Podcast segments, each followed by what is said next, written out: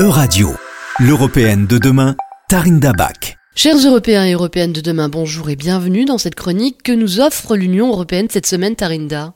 Tout d'abord, une devinette. Si je vous dis exorcisme, prière, viol genré et propagande, vous me répondez ? Je sais pas, peut-être thérapie de conversion ? Oui. Ces dernières, définies comme des pratiques qui ont pour finalité la soi-disant guérison de l'homosexualité ou encore la transidentité d'un individu, sont bel et bien le sujet de cette semaine. Alors, est-ce qu'elles n'ont pas été retirées des maladies mentales par l'Organisation mondiale de la santé en 1990 ? En effet, Laurence. Pourtant, 69 pays considèrent encore l'homosexualité comme répréhensible pénalement. D'ailleurs, savez-vous qu'en France, en 2019, ces effroyables pratiques représentaient 4,2% des appels sur la ligne téléphonique de l'association Le Refuge, soit 9 à 10 appels par mois. C'est Malte qui a été le premier Européen à les interdire. Parfaitement. 2016 est l'année du premier pays européen où Malte, à travers sa législation, a souhaité bannir les pratiques de conversion. L'ordre juridique maltais définit ces pratiques comme un traitement, pratique ou effort soutenu pour changer, réprimer et ou éliminer l'orientation sexuelle, l'identité de genre et ou l'expression de genre d'une personne. Et ce n'est que plus récemment que l'Assemblée nationale française a adopté le 26 janvier 2022 le projet de loi interdisant ces thérapies de conversion. Tarinda, pensez-vous que cette législation devrait inspirer les autres pays européens ? Oui, Laurence. Et ce pour deux raisons. Alors d'une part, la législation française vient préciser et alourdir la peine pour toute tentative de dite conversion. En effet, en France, la loi punit les individus s'adonnant à de telles pratiques avec 2 ans d'emprisonnement et 30 000 euros d'amende. De plus, lorsqu'il est question de pratiques sur des mineurs, cette peine se voit alourdie à 3 ans d'emprisonnement et 45 000 euros d'amende. D'autre part, cette nouvelle loi qui vient de créer un délit spécifique vient renforcer une législation pénale d'ores et déjà existante.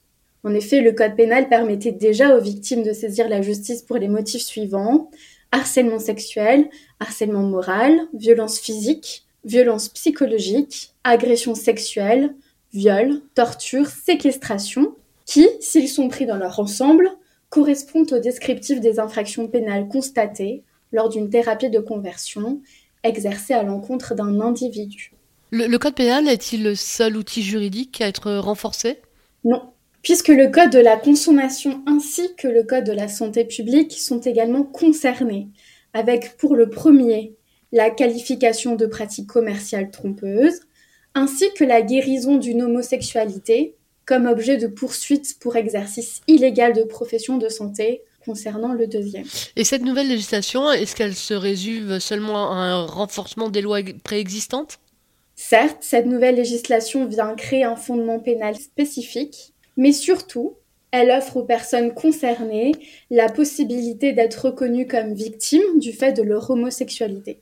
Ceci participe à une meilleure acceptation de soi en tant qu'individu et victime de violences devant la société et la justice.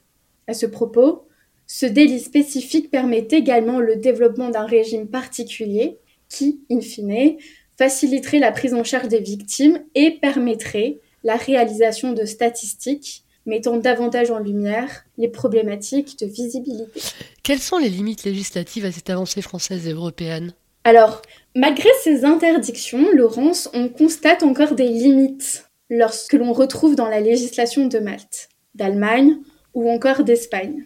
En effet, le caractère insidieux et discret des thérapies de conversion, ainsi que leur discours, entraîne une difficulté, celle de comprendre les véritables intentions dissimulées aux yeux du grand public, sans omettre la pression familiale ou celle effectuée à soi-même, qui agit de manière générale à travers un prisme hétéronormé, rendant encore plus difficile la poursuite judiciaire de telles pratiques. Un mot pour la fin, Tarinda ?